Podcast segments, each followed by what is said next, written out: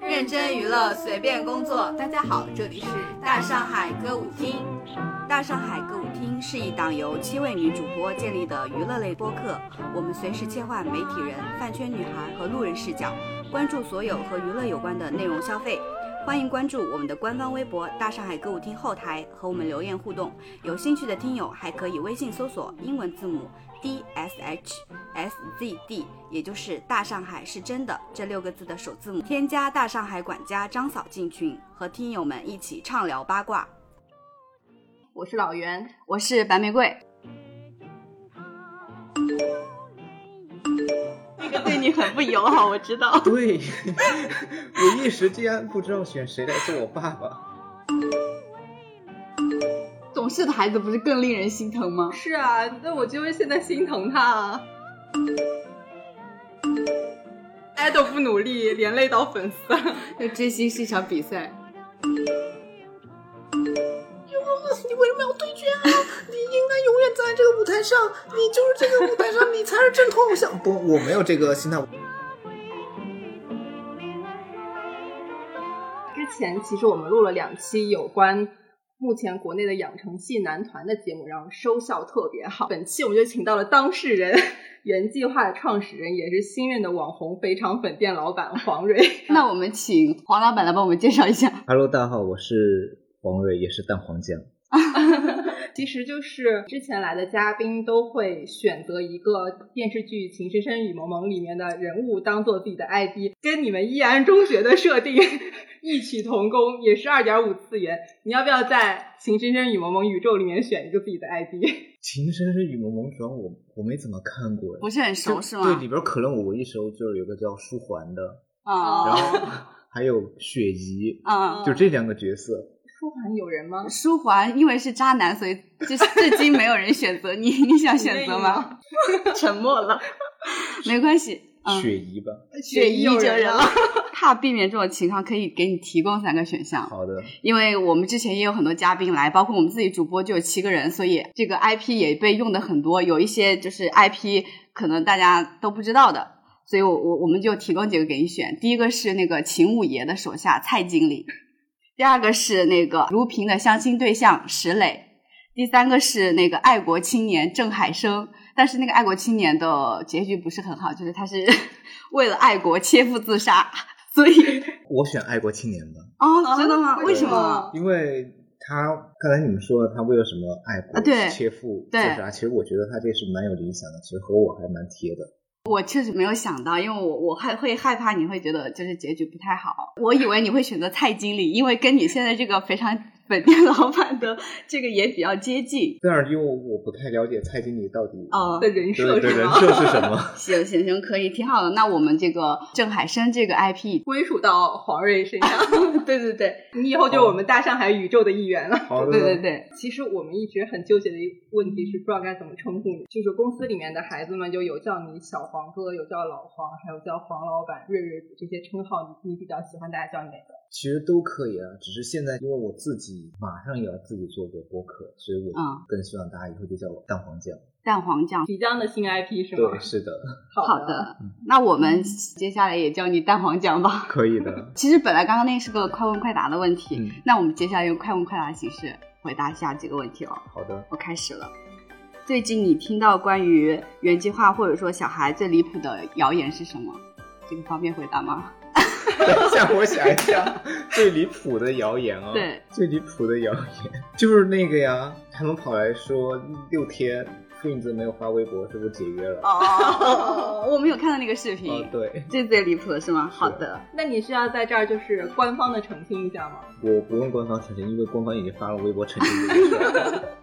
好好。的。那如果现在偶遇了渡边麻友，想问他什么问题？我想问，你离开娱乐圈过得好吗？哇，我觉得这是一个粉丝的心态，非常粉丝，对我感觉他表情都变了。就是有点难过了吗？没有，我觉得如果他觉得回归普通人的生活就是对他自己更好的话，我我会支持的。他宣布退圈那天，你哭了吗？我没有哭。他在宣布这件事之前，我其实通过其他朋友，我有大概了解到，他其实有前一段时间他有有过这个想法。对，有过这个想法，有状态不好的时候，所以其实他当时宣布这件事儿，哎，我反而有过心理准备。我也是，我爱豆当时退社的时候，我就是受不了。我之前喜欢井户亮，嗯，是这家的关关八的。关对关关吧，关对对吧。对。下一个问题，肥肠粉店上市和原计划上市选哪一个？哇，这个好难 啊！我如果从现实来讲啊，就是当然我肯定希望原计划上市，但是呢，实际情况就是经纪公司好像不太容易上市，那我还是选肥肠粉上市吧。好的，那祝你的非常粉 早日上市。嗯然后下一个问题，一部正午阳光的电视剧，一张周杰伦担任制作人的专辑，一部视之愈合的电影，你怎么分配？如果有这个机会的话，你怎么分配给林默、孙一航和何洛洛？好，何露露的话肯定就是正午阳光的电视剧，林默就是视之愈合的电影，那孙一航就是周杰伦的音乐专辑对专辑。这跟我的预想还有一点差别，我以为你会让林默去做这个专辑，可以说一下你选择的原因吗？因为其实视之愈合的电影的话，它的风格我感觉和林默蛮搭的。啊，某一个维度上是对搭的，是的，嗯所以我我会这样来分配。然后孙一航，因为他一直自己也喜欢音乐制作这一块，所以呢，孙一航和周杰伦的音乐制作，我感觉会更大。然后洛洛的话，就当然是正午阳光的这样一个剧。接下来一个问题，选一个画人当儿子，你会选谁？选一个画人当爸爸，你会选谁？选一个画人来肥肠店帮忙帮厨，你会选谁？ 选一个坏人来当儿子，那就申胜吧，就是申小胖，让他来做儿子，因为他他真的是蛮调皮的。我其实想尝试，就如果自己以后小孩这么调皮怎么办？那就可以拿他来、来练手嗯练练练下手。然后选一个人来当爸爸，这个对你很不友好，我知道。对 我一时之间不知道选谁来做我爸爸。好，这个可以跳过，不好选。下一个就是来肥肠店帮厨，你会选谁？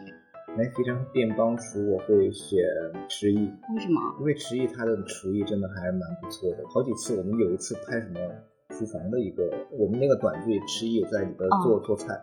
拍完了，哇，他自己就在做做，我们都在吃。当然，我们马上要播的那个《我有哥哥了》啊也是，就是当天晚上其实录制很晚，因为所有工作人员都没有吃饭，当然艺人全部都吃了，因为拍的有拍他们吃的。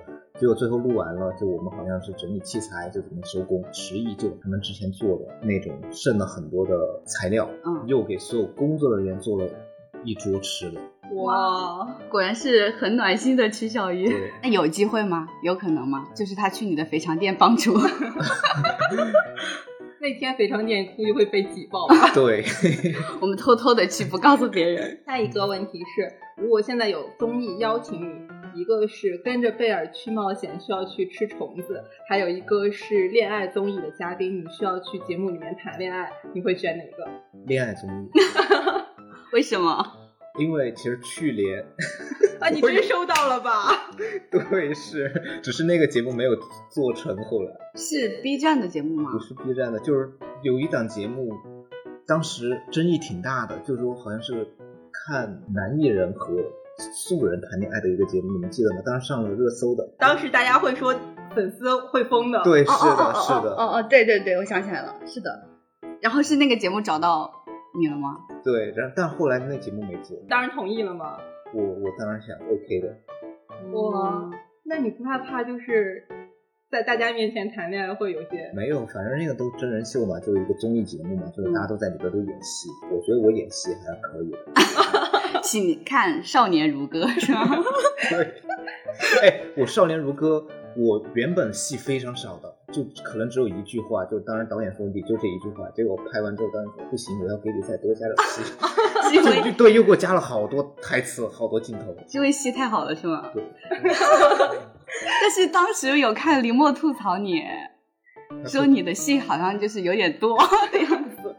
那是导演要求的，所以是得到了专业人士的认可。是的，其实刚刚通过快问快答，我们有一些就是基础的了解和铺垫了，因为接下来可以详细聊一下蛋黄讲的新事业，就是对肥肠粉店，因为这个其实也是我们这一次合作能够成功的一个契机。那我们先说一下我们去打卡的经历吧。整个过程都非常梦幻，因为我们要去是因为看到了网上的一些视频，就是有些粉丝去你窗口嗯，打卡，我们觉得真是奇妙的体验，我们就决定去。嗯，然后去了以后，发现食物真的像大家说的一样，确实挺好吃，尤其那个锅盔，我念念不忘。我昨天在其他店点了一个，完全不如你做 的。嗯当时我们先进去之前，有找几个出来的粉丝问我说：“那你觉得实际上这个店没有粉丝滤镜的话，这个呃食物怎么样？”他们说肥肠粉真的很挺好吃的对。然后我们当时也挺期待的，所以去吃的话，觉得就没有失望。然后更那个是我们能够跟 跟你对话，跟蛋黄酱真正建立这个合作，而且我们当时邀请蛋黄酱的时候也非常爽快的得到了一个回嗯应。对，其实是超出我们预期的。我们脑海里设置了 N 个就是计划， 嗯其中我们还给你写了一封信，嗯但是因为提前见到你，所以那个信就销毁了。其实就是因为整个也很机缘巧合，我觉得就是巧上加巧的一件事儿。因嗯，为正好是在你们来打卡的时候就，我那位同事跑来跟我说，哎，他说这边有一个播客想邀请我去上他们节目，我天呐，我正好前几天我自己也准备做一个播客，那我就去呗，我肯定因为我自己也没做过播客，我得向人家去取经啊，去请教啊，所以我当然就很很开心，就是这么巧的事儿、呀。就是因为我正好是想学播客，想做播客，然后正好就有一个播客节目找过来了。太巧了，真的。嗯还是还是跟我们大上海有缘分， 对，因为当时我们确实预设了一下，一开始我们去的时候说你不在店里，嗯然后说两个小时之后来，然后中间这段时间我们就去预设了一下，说万一他不答应我们上我们播客怎么办，或者说万一我们去了还是没在店里怎么办嗯？然后我们就找了一个地方写了一封信，然后想塞到我们给你的周边里面，嗯然后到时候说如果就是要你加我们的微信，然后跟我们回馈到底要不要来。嗯，然后当时还想说，如果你一直不给我们反应，我们就打爆你店里的电话。 打我店里边电话基本上现在不是我接的。对，但是有你的自动回复，对不对？对， 我我们还打了两三次，我说怎么每次都自动回复呀？欢迎点普通又正经的成都肥肠粉店，有什么可以帮您的呢？请问店里还有位置吗？不好意思，这个让他本人来回复您吧。对。而且在这个写信之前，还有一个小插曲。我一开始我提议说，我们写到卫生纸上，说嗯偶像剧里面的女主都是靠这些最后获得成功的。嗯后来我们还是采取了，就是反正整个过程还是比较顺利，对就是非常感谢蛋黄酱。 没有没有没有，那我们这次就聊一下店的问题，嗯因为我们也看了很多资料嘛。其实说之前你为什么想在上海做这个肥肠粉店，是因为你自己其实挺喜欢吃的，嗯但是在上上海没有吃到很好吃的这样的店，所以你自己想来做一个。对。那我想知道，就是你是怎么去学艺的呢？第一个是我学肥肠粉儿，其实应该是在疫情那一年是二零二嗯零20年二零年，对对，就那一年，因为我家门口有一家肥肠粉店，非常好吃，就那家肥肠粉店，谢霆锋的《十二风味》也去打卡过，然后那个《舌尖上的中国》也去拍过，就每年，但我唯一能吃到它的时间就是过年回家的那段时间，嗯而且过年我还唯一只能吃到一次，为啥呢？就是我一般回去都已经是快临近大年三十了，人家那个店，人家到了二七二八，它就闭店就关门了。然后到了年后呢，要大年初七才开门，而我往往初八、初九我又得回上海了，所以我我也只能吃就是初七吃一次。上那一次呢，正好是疫情，就完全一点儿都没吃到。就我回到上海之后又被隔离了，然后我当时就在想，这不行啊！我说今年没吃到这个东西，我就感觉有点儿不完整。对不完美，所以我就准备隔离完了那段时间又正好没啥事儿，我就说我就去学呗，然后我就回成都去找了一个肥肠粉儿店，我就去拜师学艺对拜师去拜师学 学学做肥肠粉儿，天哪，这个超出我的想象。这个过程顺利吗？挺顺利的，因为人家也招学徒工的。哦，那你是去里面，类似于从打杂开始？ 嗯，没有，我就学哦习我就直接说我是想学习开店的，你们这边传不传授这个技技术？然后哦人家这边也有，老板说可以啊，交学费，人家确实也明码实价的，人家交学哦费多少，然后学了大概五六天吧。五六天就出师了，那对很速成哎！对，很快哎。我一开始还以为是你自己在家疫情期间研制是是吗中华小当家那种。疫情期间我研制的是他们已经吃过了，就我们有一期聊天是他们吃了什么。那个兔头啊，什么蕨根粉啊，就这种我能在上海买到食材的这种东西，哦是我在疫情期间那段时间学的。说到肥肠粉儿，就是所有主播都有一个问题想问你：肥肠是你自己亲自洗的吗？哦，没有，因为这个其实我的师傅有教嘛。哇，这个真的太麻烦了，要用醋，然后要用各种东西。其实洗这个东西就特麻烦。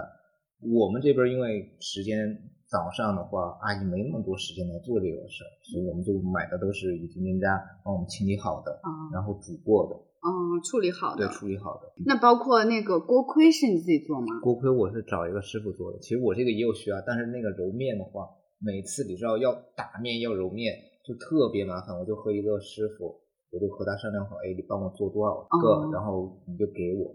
所以有段时间我锅盔其实卖出去，特就过年那段时间，嗯师傅人家也回家过年了，就卖完就没了，就真的没了。过年那段时间我基本上就到了大年十五，师傅开始上班了，然后又有那锅盔 了。哦，原来是这样，因为老袁一直就每天在群里念念不忘，说这个锅盔有多好吃，多好吃，他多么 想念我觉得是上海最好吃的锅盔，这个评价，满意吗？大行嗯家。蛮挺挺开心的。虽然我只吃过两家。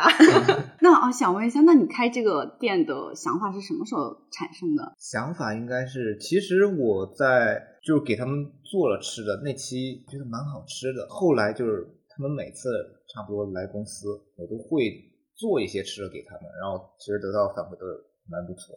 所以其实我就一直想做餐饮这一块儿，嗯只是找不到一个非常合适的一个时间。然后真正让我下定决心是去年大概十月十月份，我有一个非常要好的朋友，就是其实他自己有一个非常好的一个工作，挣的挺多的。突然他有一天就跟我说：“哎，我开了一个餐饮店，让我去打卡。”我当然就我说：“哎，我说你真开了，啊我以为你就是说说而已的。”嗯，他就说：“哎呀，人都得有点儿那个追求嘛，你既然有这个想法，就去做。”就是他这一句话让我下定决心。既然我想做餐饮店，我不能光想啊，我就得实打实地去做。结果就很快，差不多一个月的时间，我就去把那个店店的地址给找找到了。那从选址、装修啊，包括你后厨，我看你应该都是亲力亲为，对吧？对，是因为我还被那个装修公司给坑了，我我这个我真的就可以吐槽他们。可以，可可以以。可以我刚想问你踩过什么 坑？哎啊呦，装修真的，我前几天还打电话和他在扯呢。昨天晚我们待会儿我还要去店里边重新装那个灯，就是那个上面的灯，他收了我钱的。之前签的合同里边啥都详情给我列的清清楚楚、明明白白。嗯到了装修的时候，哎呦，这个地方得加钱，那个地方得加钱，啊，我就说算了，你要加钱我就自己来，就好多东西我都自己去订，然后自己去买。这次呢，就是店里边，我不知道你们进去感觉到没有多少光，特别是到了晚上，感觉都像闭店的一个状况。我一一直以为就是他装好的那几个灯，因为有三个不亮嘛，我以为是哦，可能他那边没弄好。他说过完年帮我来弄，结果过完年我等了他，又等了他十多天，每周都给我推各种理由，就说：“哎呦，师傅没回来，哎呦，师傅去徐州了，哎呦，师傅怎么了就不来。”结果上周五师傅好不容易来了，我们让他师傅你帮我修一下。师傅说：“啊，这东西修不好的啦，你们用的都是上一家的东西，怎么可能修啊？我建议你换。”我说：“不对啊，你们这个合同里边可是把我这个灯给我算了钱的，怎么又成用上家的，一点儿都没换了？”又给那个装修的老板打电话，他说：“你其他地方花了那么多钱的啦。”你这个只是给你挪过来，不到其他地方了，就是这样给我嗯找借口，我就只能自己去装那灯了。啊，那你还得去维权。是的， 好惨哦！我我打电话还说，这正好快三幺五了，你不解决好这事儿，我就打幺二三幺五。真的是可以的，我觉得你前面经历这么多，你还没有采取法律措施吗？没有 你已经对他们很温柔了，我觉得。对，希望那个蛋黄酱维权成功哦。那孙一航和林墨他们知道你开店了吗？啊，他们知道，对你这个没有很惊讶吗？挺惊讶的。不是林默特别有意思，开业那天很多人送花篮啥的，乱乱七八糟，送好多就门口堆一堆。我后厨又很忙，这个时候有个应该是个闪送、嗯闪送小哥进来，他说你是黄老板是吧？我说是。他说有个尴尬家托我给你带句话，然后说啪啪啪啪啪一大堆，啥呀？你再说一遍。他有位尴尬家托我给你带句话，什么什么就又说了一遍。我当时想，哦，谢谢。我说你就送这个，对。然后他就还能送这 个？哦对，就送了一句话，所以那句话是什么？不会是四千万吧？不是就是什么祝生意兴隆，然后一大堆的，我也没听太清楚，你知道吧？又后厨又挺杂乱，又很嗯忙，就我只能他讲完了走了，然后隔了好久，默给我发信息，他说我给你送的那个东西你收到了，你送的啥？然后他说送了一句话。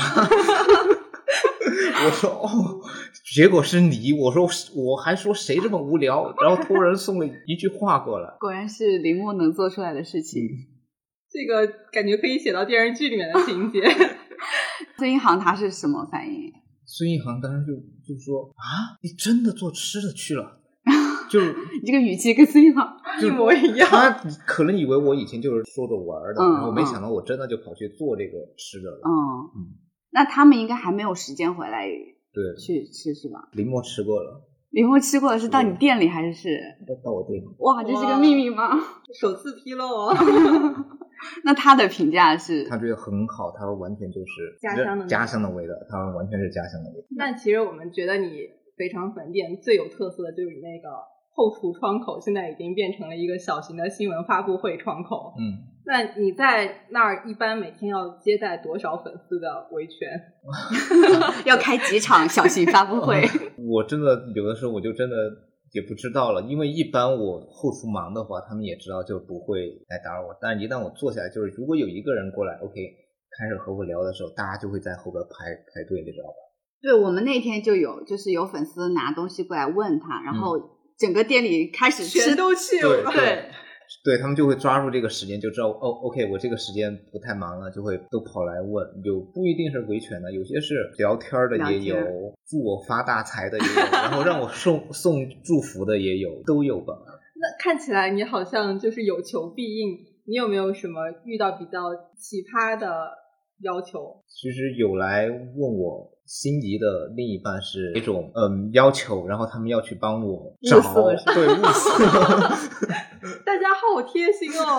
粉丝还现在有婚介所的功能了是吗？对，然后还有有粉丝应该家里边儿是开那种诊所的，就说，哎，如果你们家小朋友以后有这个整牙的需求的话，可以到我店里边儿来，怎么怎么样，也有还有拉也有伸拉拉业伸务的对，那你有拒绝过什么不合理的要求吗？你想过？ 嗯，不合 理，就是感觉好离。谱啊，怎么会有这种？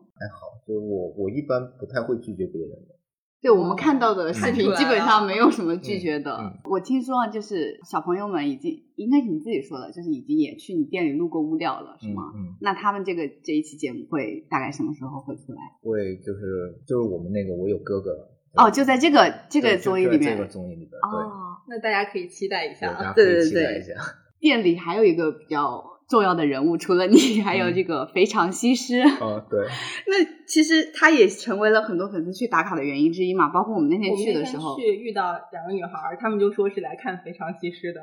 那你这个他的这个反应，你有预料到吗？我没有，因为我压根儿就觉得这人长得也就一 般。 为为什是么？这个小朋友吗？不是吧？啊？为什么我感觉哦，你剪头发了？哦，哦，原肥肠西施也莅临了我们的这个现场？我觉得还好吧，没有那么夸张到要为了他来打卡这个店。真的但确有，实真的很多人都是这样。就是有那种有少女心事的小粉丝，就是来来回回在那个店门口说：“哎，我要去拍个照片，我要去干嘛干嘛。对，当时我记得那女孩跟我们说，那个小哥超可爱，让比心就比心。”这是营业的那个标准之嗯，一主吗？要是我不太方便 比心。比心，就是对粉丝会来要求我，我说不好意思，我我不比心，然后粉丝要来让我说姐再见，我我可以合理说再见，但是没有姐姐，我说但。哦，所以我就让让他去，因为他毕竟是店员嘛，说姐姐再见很正常呀，就让店员去做这些营业的事儿。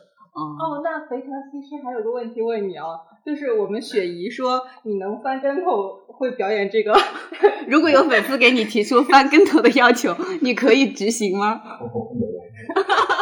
那我们跟雪姨反馈一下，以后来打卡的时候不要提这种过分的要求，因为是不是有很多粉丝也会找他要微信，然后嗯你你应该不不让他给他对，发。不能给的。包括我们店长也是，店长都经常回复粉丝，因为店长他会给粉丝说，你加我微信都不行，那你更不可能加到他的微信了。 哦，所以是按照偶像的管理在管理大家。是的，是的，那阿姨们呢？ 阿姨们也不对阿姨也不可以。阿姨也禁止私联哦。这个开店的很多问题，我们其实也聊的差不多了。嗯因为刚刚也聊到说，其实选店员其实根据你这个店的诉求去选嗯吧。，对，那这个小朋友啊，不就是非常西施是哪里招到的呢？是网上找到的。你选店员跟 选孩子一样吗？这个很难回答吗？对，对不一样吧？就是我还是希望在店员上面，大家首先第一个勤快一点，当嗯，然嘴得甜啊，服务意识对要服有务，意识，就比如我，我觉得我们店长其实也很不错，我们就是哇，很多女生不会吃那个兔头，店长他会说来我教你们，是那个女店员嘛，对就是我们当那时天帮我说们的，切锅啊盔特别那个我们特别当时他贴心很热情对对，他就是他还去帮女生就教大家怎么剥这个兔头，去帮剥、兔头给剥开，给他们分好，让他们吃。对我们去的时候也是，我们点了一个锅盔想尝一下嗯嘛，因为我们点了粉，可能怕吃不完。然后他说我让你呃后厨帮你切一下，结果端上来的时候没有切，嗯然后他又帮我拿到后厨去加工。他说啊，小姐姐好贴心啊，嗯，也是招到了宝藏。 对， 刚才有聊到你选孩子这个事儿嘛，嗯我之前看到你在某些采访里面是这样说的：我向来是以努力程度来评论偶像的，努力的人理所应当得到更多的机会。但是你自己是这个取向，可是市场它的导向好像不是这样的。比如说现在有很多快速通道啊、综艺啊，或者什么其他的，你怎么看这种就是相悖的趋势？其实我觉得也和现在大家的一个生活节奏、生活状态有关吧。因为其实真的，我觉得要做偶像，要长久的话，你必须得努力踏实，就必须这两点是具备的。但如果你是说你要挣快钱，或者就蹭一波热度，短时间我通过这种节目起来，挣个一两年钱，我之后要么就塌房，或者要么就不干，那也可以。但是我觉得，在我定义里边，偶像还是得努力上进。关于他们去选秀的这些，比如说嗯何洛洛最后出道这件事情，当时因为是第一次嘛，比如说有一些预料之类的嘛，没有预料，那也是说试试是这种想法吗？之前其实我们可能自己内部，包括前期开会，其实我们有评估其他选手的一些实力，嗯就我们其实也有去看的其他人的视视频，心里边大致会有一个大致的一个位置是在哪儿。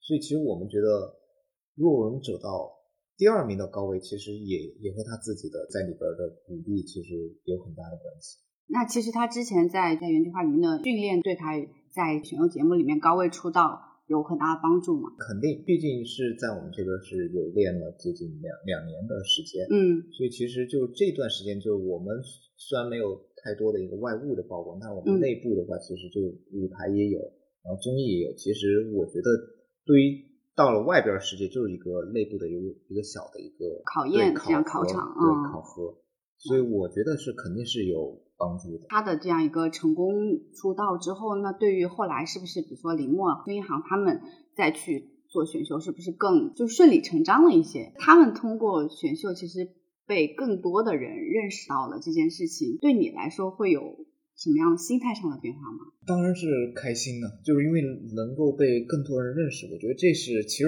也是我们要做的一个初初衷嘛。养成你得把它给往高处给送上去，嗯我觉得这是一个大家的一个奋斗的一个目标，所以有更多的人认识，其实也是在我们的一个预期的一个目标以内。那其实我也看到每一次就是他们出道之后，都你写了很长的小作文，对很感人，真的是。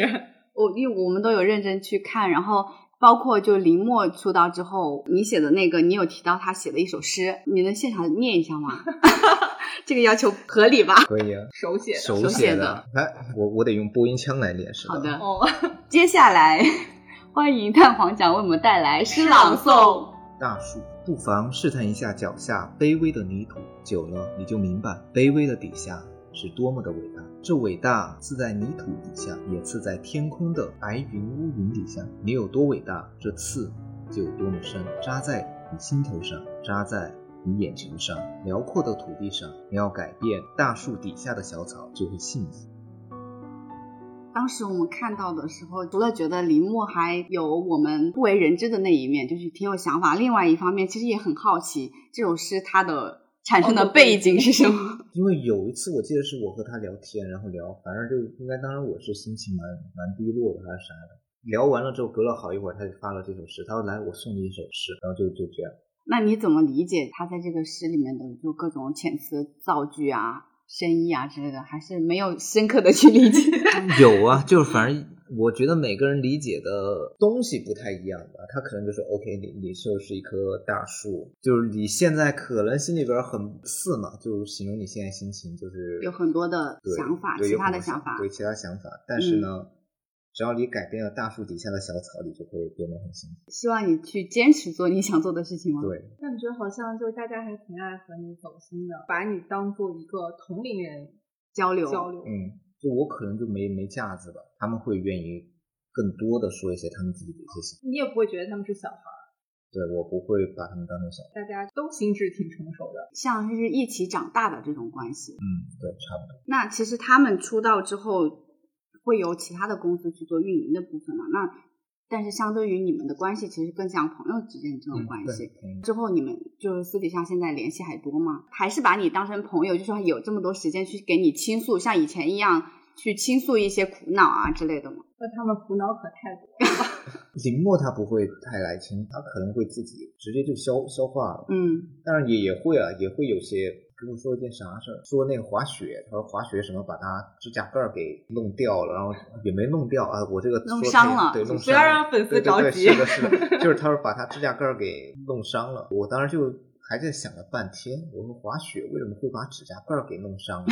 滑雪不是戴着手套的吗？是吧？嗯，然后我就问他，把我的疑问说了。他说嗯那个什么摔了摔了，然后拿手去杵那个雪，然后趴进去了，就弄伤了。其他的还好，就是会吐槽一些这些有的没的的东西。其实就是很生活里面很小的事情近况。对，那你会感觉他们现在变得特别忙碌，之前不一样 了。忙点儿好啊，我觉得就是至少比以前不忙，不会胡思乱想。我觉得忙起来了，你就反而会觉得自己充实对充实有目标。确实是这样的。嗯，他是那个 X Form 的粉丝，嗯然后他对于这个团 现在不是很忙这件事情很难过。这个你们可以在这个可以啊，节目我里面们说的吗 我们都我们已是经带大名是说 话的。对，吐槽了很多次了，今年还立誓了，我说我再为这个团流眼泪。我就，但是我今年好像还是经常他就是很真情实感的追过青那个综艺嘛，嗯然后也是真的很还蛮喜欢那个团，也不能这么说，就是因为他们的这个经历让你太心疼他们了，所以我能体会孙一航， 因为我就是在关注我弟弟的资讯的同时，也目睹了孙一航的经历。出道了之后，其实你也给他写了一个嘛，他嗯你就说他凌晨其实也拉着你走了两个小时，那现在他还会比较容易 emo 吗？没有，我觉得我现在和他见面就是他挺乐观的，我感觉他现在就是一个开心的男大学生，对。挺好的，那我就放心了。不是我就是觉得可能因为这个空档期，他才有机会去享受正常的大学生活，我觉得这个对他们来说挺重要的，不然的话。你在那个圈子里面，其实生活是有缺失的。嗯，那其实也并不是一件坏事。嗯他能够就是补足这一块也挺好的。我作为一直看着袁计划 成长的一个粉丝来说，啊我我还挺欣慰的。嗯，那你会觉得他们在节目里面的表现和在你你的节目里面或者在你身边的样子有不一样吗？对啊，我还特意就问孙一航，我说，哎，你为什么在节目里边儿就感觉这么酷又懒，又不爱说话？ 这个不不是你啊，这个根本就一 不是你啊。对啊，因为易烊好聊多天人室都里面好他奇是这很件疯事的，对，他说孙一航很疯，我说没有啊，我觉得他在节目里面就特别端着。 是，我说他他跟李默当时在里面就是一安两疯啊，就是怎么可能在在节目里面是那种状态？我还挺讶异的。对我也我也问过他这个问题，他是不是还是不太兴放得奋剂开？当然他可能回答我不是那个，应该不是他真的想说，他就说那不是挺酷的吗？ 我希望他做自己。 我感觉他是那种很懂事的小孩儿，就是会用这些话去化解一些大家对他的担心。对对，懂事的孩子不是更令人心疼吗？是啊，那我就是现在心疼他啊，心疼他们那个团所有人啊。因为现在选秀这条路也有阻碍了嘛，也不通了嗯嘛，这个对于你们是不是也还挺受挫的？市场环境的一个，我觉得市场环境确实是需要整顿一下，整个风气需要改善一下。选秀做了大概也有两三年了，实际上就、刚才我其实提到的，就让大家觉得这一行是一个很快速来钱的一一个门槛很低的对一门个槛很低，就是谁都可以做经纪公司，谁都可以做艺人。假如我举个例子，大家觉得那个什么，我店里边肥肠西施非常好，假如今年有选秀，那我肥肠店我说来，你进来，我签你，给你送进去，你成了就成了，不成了你回来继续当我肥肠店员也也是 OK 的。其实我对于任何一个人都是一个零成本的事儿，我送人进去，我不需要投入太多。可能培训有些之前可能还培训个两三个月，现在很多就无用，我可能直接就街上逮一个人，我培训不到一个月，我我也可以扔进去，就这个成本太低了。而且很多时候就是你随便逮的这个人，就反而在综艺里面大家会认为你是有戏剧效果那种，嗯，就是这种让大家觉得努力和付出会显得很很对平常、很普通，但其实这个才是应该沉淀的一个标准。是的，我觉得选秀其实造成的这股风气，就是现在我觉得整个改善，我觉得也是必须的和必然的。反而对于我们来讲，我觉得还好。包括我和我合伙人小童，我们都觉得其实，因为我们自己也一直在做内容，嗯，就是对我们反而就是影响不太大。我们无非就是又回到二零一七年的那个时嗯候，二零一七年那个时候我们在干嘛？我们在做音乐剧，我们在做自己的自制综艺，我们无非就是又回到了这个时间去。那刚刚也说到了那个音乐剧啊，因为当时在二零一七年在做的时候，我也有看那个音乐剧，嗯但是后来好像会比较少了。嗯，我们觉得现在的线下的这个剧的市场是不是也还可以？会有考虑说重新想回归下这样形式吗？对对，我们其实内部有有这样讨论过，但是我们现在第一个要做的就是要找到一个好的剧本，这是第一步。我觉得有了一个好的剧本之后，其他后边就是一个水到渠成的一点。你先 接电话。嗯喂，你好，喂，你好，哎，你好，哪这位位？是店老板对吧？啊，我不是，我是店员。请问你是哪位？嗯、我这边是做线上外卖运营的，哦，我我我们老板已经有一个代运营了，不好意思哦。是啥时候合作的呀？哦，这个我不知道，就是因为是老板做的，我们这边就老板告知了一下，不好意思。是什么时候告知的呀，帅哥？就就我我我也不知道，因为就是老板就说他现在外卖有个代运营的一个平台，然后让我们提供了一些什么照片给那边，那边帮我们做，就前两天吧。应该是上周吧。好的，好的，谢谢。啊这个可以出吗？我们这种花絮。 现场演戏。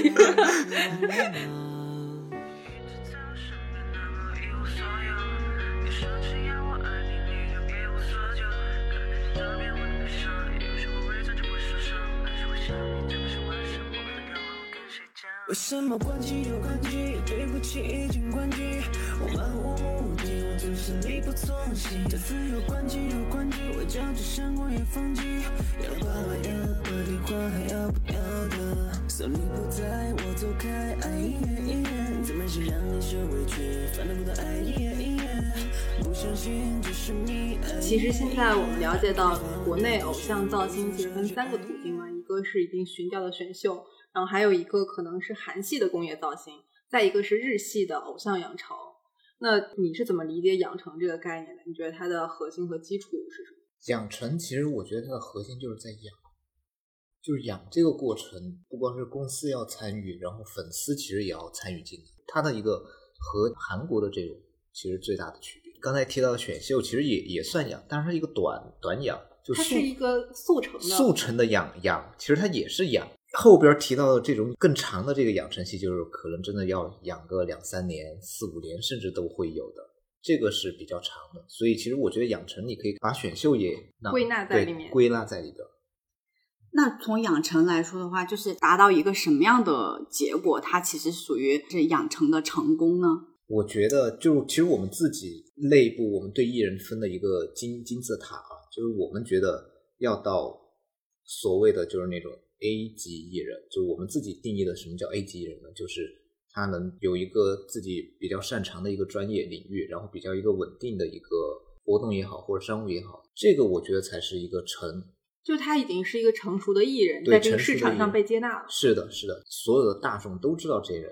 从一个很小众的一个偶像圈，就可能转型到我在街上提到你的名，大家能提到你的作品，我觉得这是这是一个成。其实从这个维度上来说，我其实有个问题：那养成它是一定要以团的模式去做吗？还是觉得是个人也算？个人也算，就其实现在因为做养成，大家大家都做的是团，就导致有个误区，觉得养成系就是必须得做团。嗯，但其实你看日本的 j o n i c e 人家也有单人的，比如没有成团出道的生田斗真啊，或者丰间俊介啊，其实人家也是单独的个人以演员的身份在发展，其实但人家也是养成出来的，也是 j o n i c e 的艺人，嗯所以我觉得养成其实应该抛开的一个误区就是必须是要通过团这个形式，我自己觉得啊，我觉得可能团对于大家来说会是一个更便捷接受的结果，因为单独去喜欢一个人或者什么是很困难，你要在他和别人的交往过程中，他才会有更多的魅力。是的，是的，所以也就是为什么养成要做团，其实对于公司来说，就是这个对于公司来说，它的成功率更高，因为我这个团里边囊括的人太多了，我没有去只做一个筷子，我是绑了一把筷子，让大家从这个筷子里边挑你们喜欢的。这个团里边每个人有自己不同的这样一个人设性格，嗯所以其实对于大众来讲，我他的一个挑选的一个选择项对更多，嗯更多。所以其实对于公司来讲，就是做团为什么更容易成功，就是因为做团人多，选择多。对于市场来说，我的一个接纳度也就会就是可能你这个成功的概率会更高，因为可能对我就喜欢一个人，但是我也也有机会了解这整个团了，这对样的概率会更高一点。对对你每个人可以在这里面找到自己不同的映射。其实像养成这一系列，其实它是要一直招一期生、二期生、三期生这样的，那是不是？要一直有这样一个培养新人的过程，它这个其实也是跟韩式的有很大不同的地方，我觉得但是其实韩式也是也是在推新的团嘛，对对吧？？也也是在不停的招，定期招一波人。嗯只是韩国的那种造型模式，就是刚才提到的，它养的过程是不让你看到的，嗯所以它就只有成的这样一个，对只让你看到成的一面，养的过程它它不看。韩国的这种造型模式和养成系，它是有共同点又不通的，就是养通的都是要成，我有个问题，关于养成系的年龄问题，你觉得养成系是一定要小吗？但是其实我们说养成是看到一个变化，那它也可能是一个长大以后的一个变化。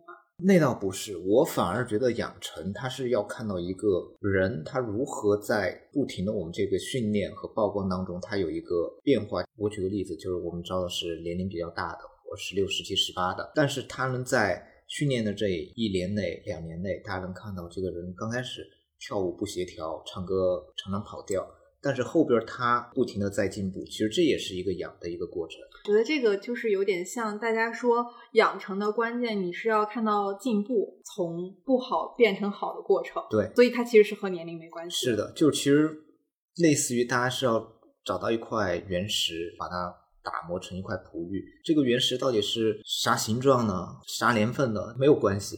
也有点像开盲盒的感觉。可能我并不是一定要拿到一个非常厉害的款，但是我中间的这个过程我就已经很愉悦了。对，而且就是毕竟你会有很长时间来见证它成长，所以它最后究竟长成什么样子，你都是能接受的，对，大部分都是能接受的。但是就是如果按照现在易安这个设定呢，其实是校园背景嘛。最早的一批他已经长大了，那当时原本对他们的规划是什么样的呢？呃，其实我们当时最开始不是设定了一个二点五次元的一个概念嘛？嗯，当然。后来因为碍于成本啊，就是长大蜕变的那一趴，我们当然想象是美好的，就嗯是现实里边确实花销会蛮多的。就当时我们不是有说他们会从中学毕毕业业这个概念，所以当时我们想的是他会从二次元啪一下就有一个破破壳而出，破壳而出的那种感觉。对我们有这样一个设定，但是这个动画我们其实自己有做，我们当时本来想这一趴就是通过动画和真人来结合结合。之前自己其实有做过五集的动画嘛，然后自己嗯养了一个团队来做，动画确实花销蛮大的。成本会比较高。对， 就是真实的人跟里面对应的这些人，他的发展呢？因为他其实也可能不能从易安音乐社或者易 E 安中学毕业了，我觉得就像他刚才说的嘛，A 类艺人的啊设想，他就们培变成 A 类艺人了，就以再以他们单独按照 A 类艺人的那个去培养，他们就是一个正常的演艺圈从业人员。 这样说对恰当对吗 对，？就是他们得有一个艺人的规划，往上走的一个规划。他们就可能脱离校园这个环境嗯了。，对。嗯，但我觉得校园这个设定还是挺迷人的，就大家会容易抽离现实去评价他们。就在学校里面，你做任何事儿都是可以原谅的。养成其实也还是蛮漫长的。那在这个过程中，其实也会不会出现，你可能一一开始跟这个小朋友他们的想法是相通的，他能理解，他觉得这个是 OK 的。但在这个长期的一个培养的过程中，那会不会也出现一些他的想法变了这样的过程？会，肯定会，就是因为既然是讲嘛，就每个人在每一个成长阶段都会有不一样的想法，自己不一样的一个对未来的规划，其实对这个是很很正常的。所以其实我们也会在这个过程当中去根据他们的一些想法来做一些改变。我举个很简单的例子，就是其实我们现在每次演出，就是在那个选歌上边儿，其实我们会参考他们自己非常多的意见。嗯，就可能以前他们还小的时候，OK，我邀你们唱这个，他们也就唱了。但其实长大了，他们自己会有想法。我想唱这个歌，或者他们对自己定位有什么想法，其实他们自己都会说的。嗯，所以我们现在更多的是会和他们去探讨。就是他们也自己参与到这一部分。嗯，还有就是追问了一些，是有些其实是不是因为意见相左，其实也没有说在咱们这个体系里面继续去成长，但可能学校给到他的是一个毕业的这样的设定嘛。没有这种人，我 们都毕业的呀，就没了呀。哦嗯，好的好的。就是他没有结局。 对，没有结局。 嗯像这样一些离开的人，其实应该也属于你们正常过程 吗？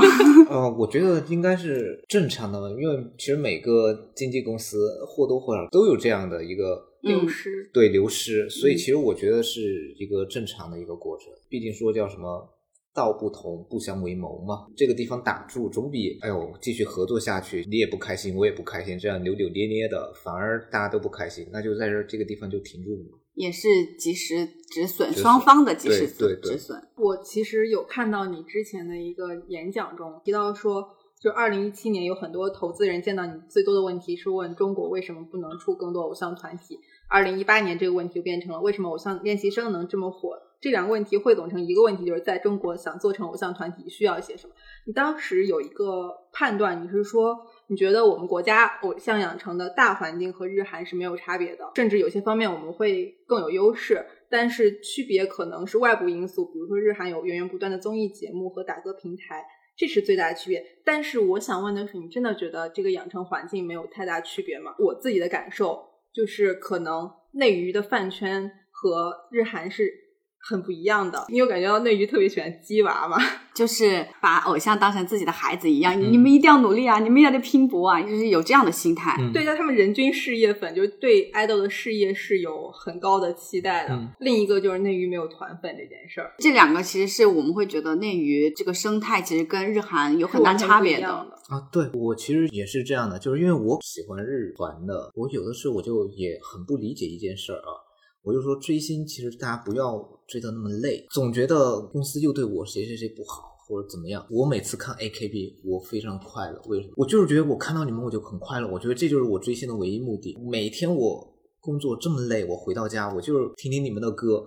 我能感受到元气，你们又让我恢复元气，我觉得这就足够了。我追星，我不会说是，就是我的偶像一定要怎么样？对，一定要怎么样？不，我没有这个心态。我觉得他选择了他自己的生活。那你刚才讲述的这种心态，是不是他们的大多数人是这种心态？但是在我们国家，可能大多数人都是鸡娃心态，就是你一定要走上巅峰，你要比昨天更好，这种就大家很内卷，嗯，粉丝内部都很内卷。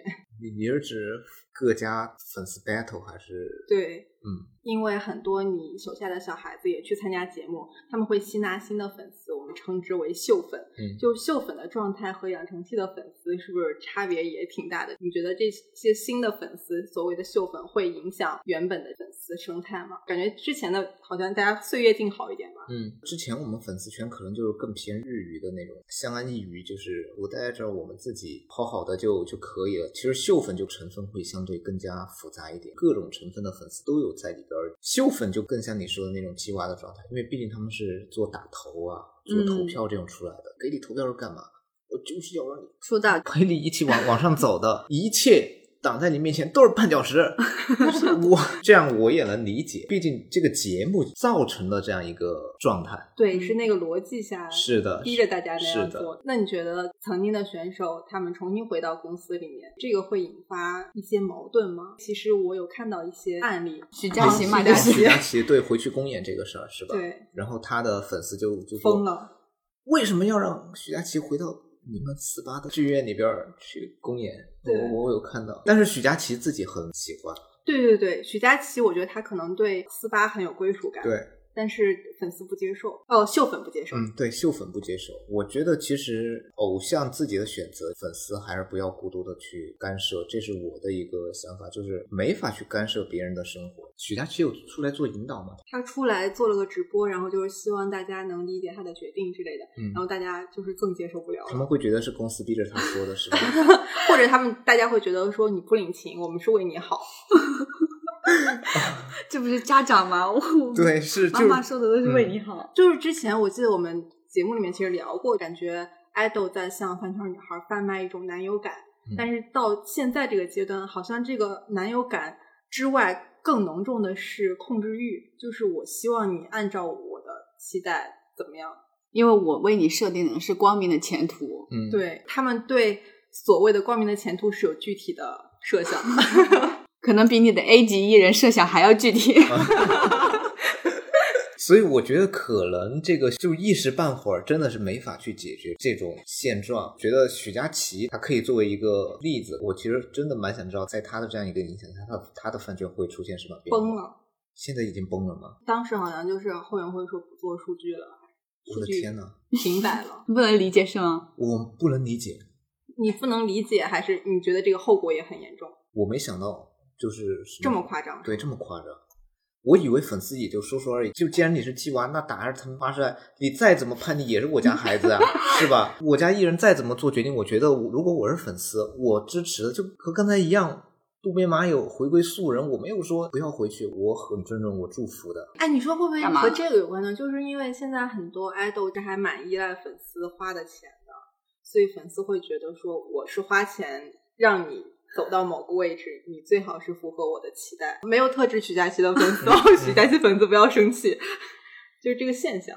啊，我觉得肯定也有这样一方面，就毕竟我是花钱的，你的事业是靠我们这些粉丝支撑的支撑的，所以肯定他会有这样一个想法，特别是我觉得养成的更甚之吗？对，更甚至呀。也不光是花钱嘛，比如说我就算花了精力去给你做数据，没没花什么钱，我也觉得我有付出了，我有付出我就应该得到我相应的回报。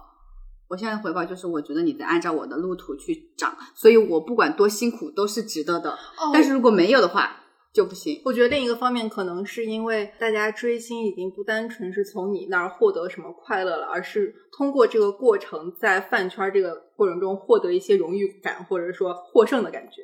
就你现在的表现，其实让我在这个圈子里面输了。 就爱豆不努力，连累到粉丝。那追星是一场比赛， 对，就大家会在这个中间有虚荣心和胜负欲。那倒是因为，毕竟现在其实饭圈也是各种内卷。对，嗯，嗯，那你怎么看内娱没有团粉这个？你觉得有团粉吗？有我除 有了是你有团粉是肯定有的，只是团粉就刚才你说的没有伪粉，更会去做数据啊，就可能他们更佛一点，对，更更佛系一点，更像我说的那种。就比如我喜欢你这个团，我就喜欢你们在一起的那个状态，就我嗯没有把这个当成我生活中每天必不可少的嗯部分。我就是看到你们，我觉得特别开心，特别快乐。这是团粉的一个，很多团粉可能更跟我的心态一样。对，反正像你这样心态的人比较少。就内娱饭圈可能比较少，但是嗯可能日式、韩式其实还挺多的。对，现在内娱团是很困难的一件事儿，要不然大家也不会每天去你窗口前面围圈了。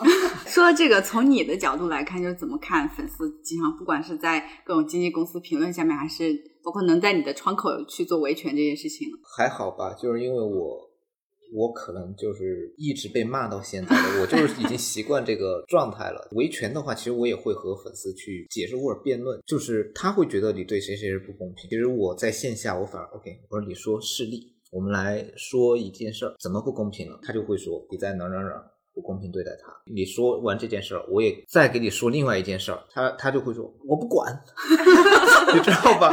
就是就粉丝他会有自己的一个逻辑去说这件事儿。 那那你能举个例子吗？比如说大家维权的一个点是类似于站位或者是分趴这种问题吗？我们还好，我们没有站位和分趴这个问题，嗯就是 哎我不被太内娱荼毒 了。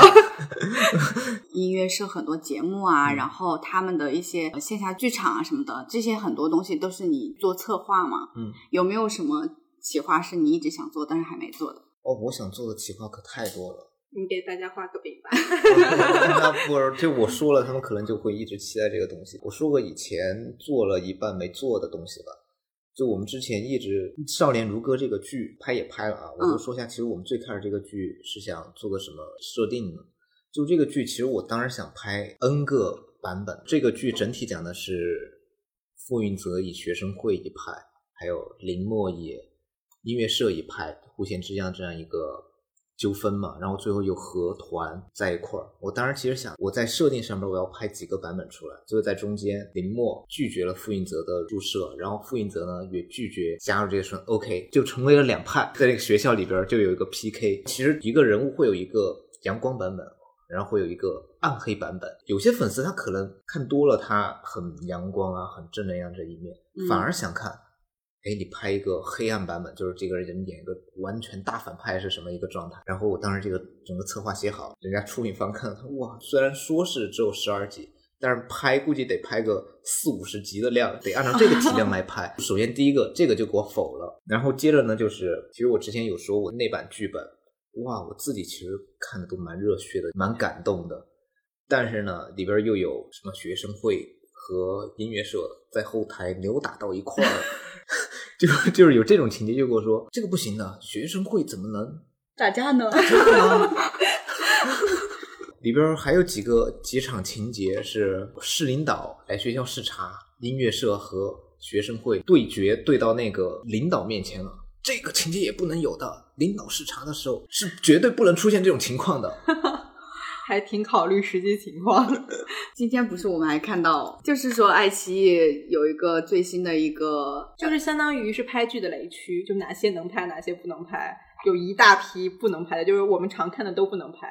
就我们说现在已经很多东西没有办法看了。那你现在原计划策划的这个部分还是会由你来把控吗？就是现在我会负责像夏季，然后还有一些大的物料，就基本上我在负责。那这个角色是不是跟你之前可能刚开始的角色还是有差别？你是指就是最开始是做公司管理是吧？对，嗯，对，对，是的。这种调整会对你来说是一个有点难接受，或者说还好。我觉得还好，就是因为我其实一直以来每次董事会开会，我都说我只想做内容。他们说那公司决策怎么办？我说董事会啊，举手表决呀、 我说这个不就是民主决策吗？所以很长一段时间，我们公司做决策实际上是董事会举手表决，然后嗯董事会还解决不了的事儿，就把所有股东就浩浩荡荡地召集过来，就股东会来做表决。那你们这个真的是理想的集体决策模式。 但其实你更愿意做内容，对我更愿意做内容。所以你现在就无关一身轻的感觉，没有那些运营的决策需要你再去那个，你还、嗯还可以更投入的去想做自己的策对划。对对，啊，对，我刚刚就想说，就是 因为你现在一边开店，然后一边要又做公司的一些内容，你怎么嗯做时间管理的？你还要自己亲自剪那些东西，嗯你等会儿还要去 装灯。你将接下来还要录播客，还要亲自剪。对，就是我觉得还好，我反而很喜欢这种特别充实的生活。就我不太喜欢闲下来，就是我闲下来就突然就觉得哇没事儿做。比如就我提为什么我在被隔离的时候，我学了一身厨艺，我就去钻研厨艺去了。就那个时候公司也没太多工作，就真的不知道干嘛。我说那我就做吃的呗，做吃的我还能有点事儿做，然后也正好满足一下我对家乡食物的怀恋，所以我就去做这个事儿了。我反而喜欢这个比较充实。前段时间我更忙，现在有店员了我还好一点。前段时间我是啥？每天早上八点钟我就要开车到杨浦这边一个多小时，然后就要准备，然后晚上。八点钟闭店，你可能其实又得盘点啊，整理一下，就九点多又走，到家了又是十点十一点了。这个时候呢，我就可以开始剪会儿片儿，剪个两个小时，就最近没有啥策划内容，那我就剪剪片儿。以前的话，我晚上可能做策划，我更喜欢就是晚上做，因为晚上夜深人静了，没有很嘈杂的来嗯打对扰你，没有很嘈杂打扰。去年吧，我基本上每天都是早上五六点睡，我可能睡到九十点钟，因为到了九点钟，各种电话就来了，微信就来了，我也不知道我睡眠就特别浅，我就放那儿，只要微信一响，OK，我就醒了，又开始了一天的这样一个生活。但是你的睡眠质量应该很高，不高，不高吗？就你看，我就说微信一来我就能醒过来。可是你睡的那几个小时，就是应该是很深度的睡眠，不然你怎么能有精力去这样？我觉得就是轮回这样像的之事情前大家说的，成 功的人都只睡四个小时，是吗？可能是习惯了这个节奏了。包括我在店里边，我那段时间我姥姥说，我说我天呐，我说每天我就跑这么远，然后又开车，我说我感觉估计在店里边会困吧。实际上嗯我在店里边就一点感觉不不到困。其实只要你忙起来了，不会有想睡觉的那个对想法。对，但是你一放松，还应该有时候还是会觉得挺累的，会有这样的时刻吗？放松的时候是吧？就是太充实了，以至于没有这样的时间， 就是放下剪辑的就开始倒头就睡，然后睡完之后起来又开始处理新一天的工作。我没有那种，我假设突然就闲下来了，嗯，我就会， 就是这个我不知道能能不能 说。这也是我能 OK 这 OK，是你自己的嘛？我去年艺人他们其实也知道我去年有段时间的状态，感觉自己是得抑郁症的那种状态，你知道吧？就闲下来我就会有这样一个想法。所以还是要让自己忙起来，啊对就容易不会胡思乱想，是的因为你没有空间去想。是。的，那我还挺好奇，因为你之前追渡边麻友，相当于你如果放松的话，你是可以通过这个来回血。现在他退圈了，有代对，餐吗？那？对，你现在有可以让你体会到这种感受的东西吗？偶尔有的时候我会玩下游戏，没有小偶像带来的元气吗？对，没有小偶像。那你之前就是为什么有一种感觉像抑郁的状态？因为你知道我们公司在奉奉贤然后我们公司大部分的工作人员又都是在北京，就整个奉贤没几个人。两三个人，每天你去，很像林默之前他说过，就是有段时间公司人都走掉，就他一个人，然后他在公司里边嚎啕大哭，嗯就那个状态一样，就是你瞬间觉得你被整个世界给抛弃了，那地方本来就偏偏没偏有你推门就是一片田野，每天都是这个状态，人都看不到几个，然后我住的那个地方，每天晚上九点多，周围就啪啪啪，所有店就全关门了，就啥都没有。哇，那这么看，大家所谓的向往的归向园往的田生园活生活，其实会让人反而空落落的。是。的，其实我挺能理解，因为有时候我们公司是可以在家办公的，嗯，然后经常就是你来了公司，可能就一两个人，你就会觉得完了，我们公司要黄了。 就是那种时候，你会觉得，哎，怎么办？我还要继续啊，什么什么这种想法。嗯我们之前查资料的时候也有看到说你有自己的超话嘛？你自己看 过吗？我没看过。那你知道自己有女友粉这件事情吗？最近有有些粉丝跑来到窗口来说，我都说你们好勇敢啊！ 为什么啊？对呀、为什么会喜欢我啊呀？一定有，你有粉向你现场示爱了是吗？ 对，我觉得你为什么要这样怀疑自己呢？对啊， 就是我们群里在看你的物料的时候，嗯就是包括各种去打卡啊，都会觉得哇，就是因为你对所有的粉丝其实都是一个很温柔。嗯而且是一个很平等的交流的过程。包括我之前就说，你跟艺人就是能沟通的朋友的关系，包括林墨叫你跪下你就跪下的那些、嗯那些时候，我说我都看了，我毕业的时候我投过你们公司的简历， 但是没有回复。 我突然想到了这件事嗯情，就是你之前因为也发了一个 vlog 嘛，当时还被误以为你已经公布恋情，对。嗯你知道这件事儿吗？我知道啊，因为那个女生和我说过呀。然后我们得到的消息是，就是当时你的有一些女友粉还很崩溃，嗯就是在得知这个消息以后嚎啕大哭。嗯，这个事情在豆瓣引起了轰动。 所以现在我们复述了整个过程，你你还是一样的感受吗？还是质疑自己的魅力吗？对我还是质疑， 我觉得大家应该是开玩笑的吧？崩溃的那个应该很真实。对啊，而且勇敢的走到你面前，那个也很真实吧？所以每次走到我面前，我都觉得他们是来调侃我。哦，那种是也是有可能啊，嗯但是我觉得应该也是有很真心觉得是你女友粉的那种粉丝。嗯，然后我们那天去的时候，而、啊、且还是我们看到的是祝你早日结婚的粉丝也，啊是吗我看到的那我种们视频是不是有？对，有有的有的，那你有公布一些什么择偶标准吗？我有啊，我说了，像马友一样就好了。啊，那哦太难了，太难了， 能不能降低一下，不要到 A 层级？ 那已经不是 A 了，那是 S 加。对，我们说一下 A 级 的，有吗？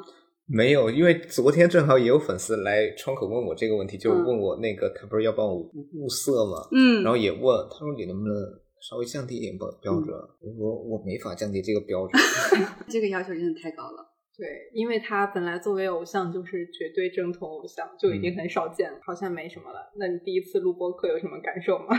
啊，我觉得蛮有意思的。那主要是我们比较有意思，对对 你不是是的上所有的节目都这样。